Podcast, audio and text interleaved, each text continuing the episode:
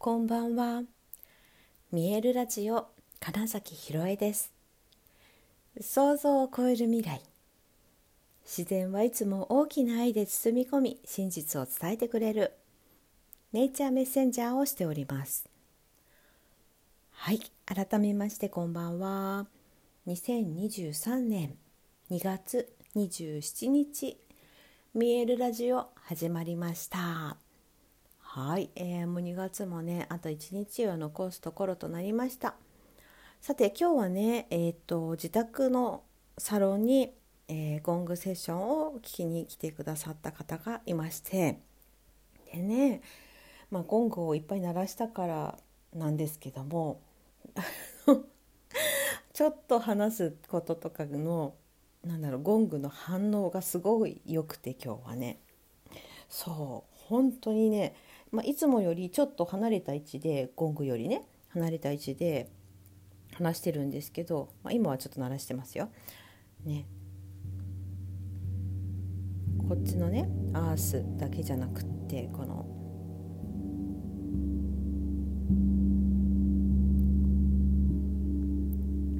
後に鳴らした方のねその水星ゴングが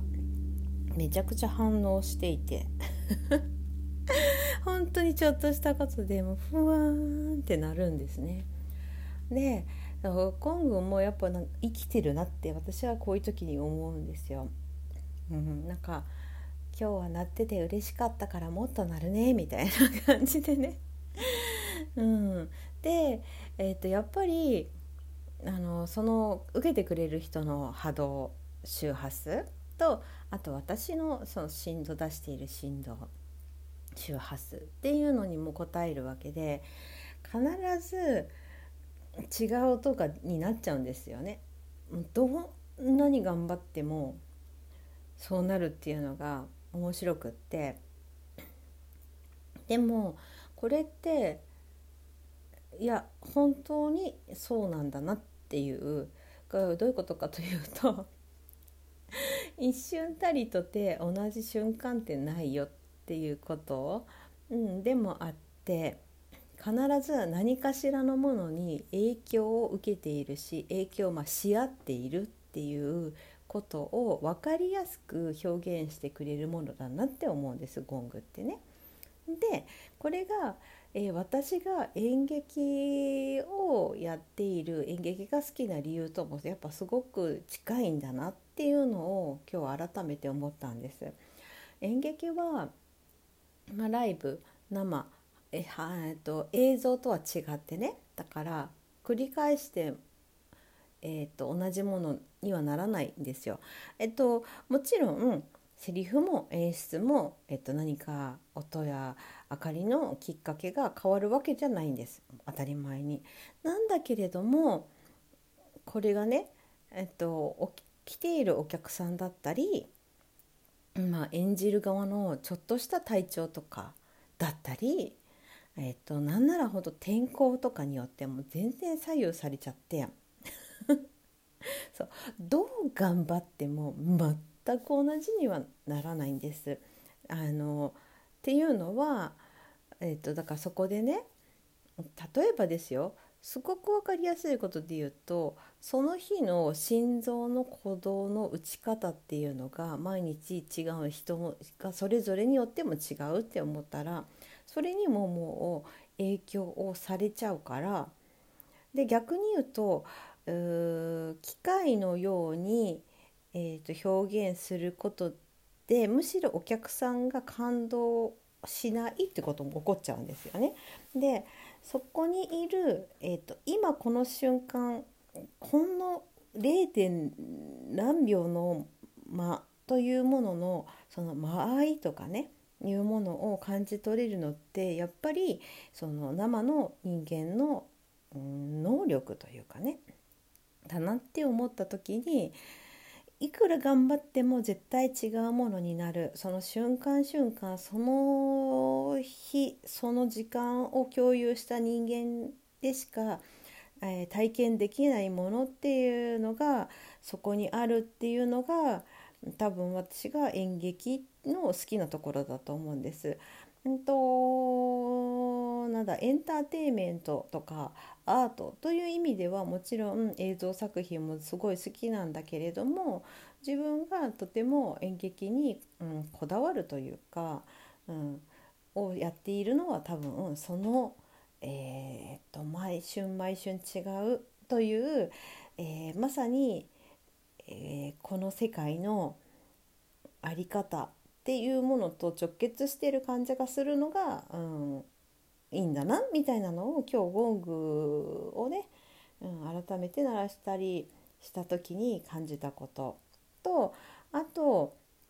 その影響し合うっていうことで言うとねそのうんと我が家の植物たちの話たまにするんですけれどもゴングがやってきた去年3月ですねそこからえー、っと芽が出た部位部分っていうのかな？そこの育ち方がそれまでとあまりにも違うんですよ。うん、葉っぱの大きさだったり色だったりえーと何て言うのかな？それまでの枝はの葉っぱは落ちているのにそこから先のは何も落ちずに育っているとかなんかね まあいろいろと込み込みでとにかく全然違うんですよ。っていうのをまあその来てくださった方だが本当だみたいになって、うん、で見た時に、えーと、それだけこのゴングの影響を受けているってことじゃないですか。でつまり私自身もそれだけ影響を受けているっていうことでもあるし、えー、部屋もそうだろうしとかって言った時にその共鳴し合うこととかえ、っと振動が、うん、伝わっていることっていうのは、え、っともうなんだろうな納得するしかないというかそうなんだよねって思ったら自分がどういうエネルギーを発するかっていうのってやっぱすごく、えー、ポイントになるなって思ったんですね。でそのために本当の自分の中にあるエネルギーをうん、阻害するものっていうのはない方がよくって、うん、で本当は銃出したいのに何か邪魔するもの重い荷物を持っていると7とかしかいかないとそれってうーんとなんだ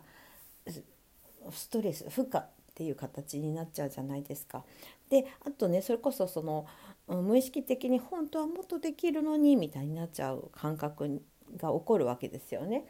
常にその全力を、うん、出し切る、えーと、それが、えーとね、完全燃焼するというよりはねあの必要だな今だっていう時にうんと本当の100%、まあ、なんなら120%出せるはずなのにみたいなところを邪魔している、えーと、体のうん体もう全部分かりやすく言うとゴミみたいなものね。あの硬さとか詰まりみたいなのもそうだしだから内臓で言ったりその血血管で言ってもそういうことだし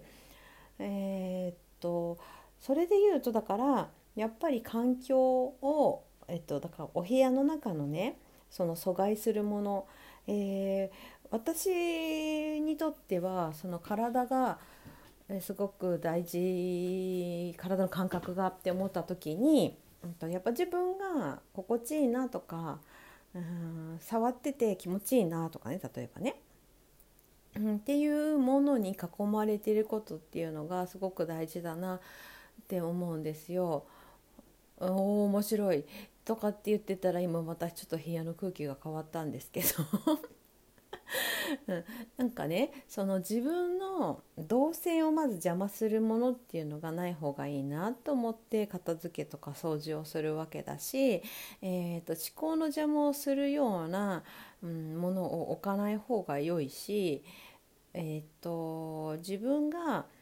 うんと、受け取るためにも出すためにもそのエネルギーの邪魔通りを邪魔するものっていうものがやっぱねない方がいいなって思うし、まあ、この前言ったノイズが減るとその引き寄せっていうのがうまくいきますよっていうのとも、まあ、通じてるなって思うんですよ。自分が発するものが明確であれば、えー、そのオーダーに対してものがやってくるわけですよね。うん、レストランに行ってなんとなく甘いものが食べたいですとかって言っても まあ、店員さんは困るわけですよね。うん、であのシンプルに「いちごパフェが食べたいです」っていちごパフェくださいって言ったら、まあ、すぐに来るわけですよね。でもあのえー、どうしようかな。チョコレートパフェもいいけどいやちょっと待ってプリンもいいな、ね、どうしようどうしようとか言っていると、まあ、なかなかそれがやってくるまでに時間がかかるわけですよね。とかそういうことですよね。だからそのシンプルなオーダーを出せるという意味でもすぐに受け取れるという意味でも、うん、その自分の発するエネルギーの邪魔をするものっていうものがない方がいいな。だってこんだけ影響し合ってるからねってことなんですね。はい。なのでできる限りその重たい荷物とかは、うん、なくした方がいいんじゃないかなっていうのをね。そう。今日ゴングのセッションをして、まあ、自分もねまた少しそのそぎ落とされてなんかねそれをすごく感じました。ああとねそれこそ来てくださった方がお土産にって言って、うん、フラワーアレンジメント花束と小さな花束といちごを持ってきてくれて、うん、私いちご食べたかったんですよ昨日からねやってきました引き寄せです。はい、ということで本日もご視聴くださりありがとうございました。2023年2月27日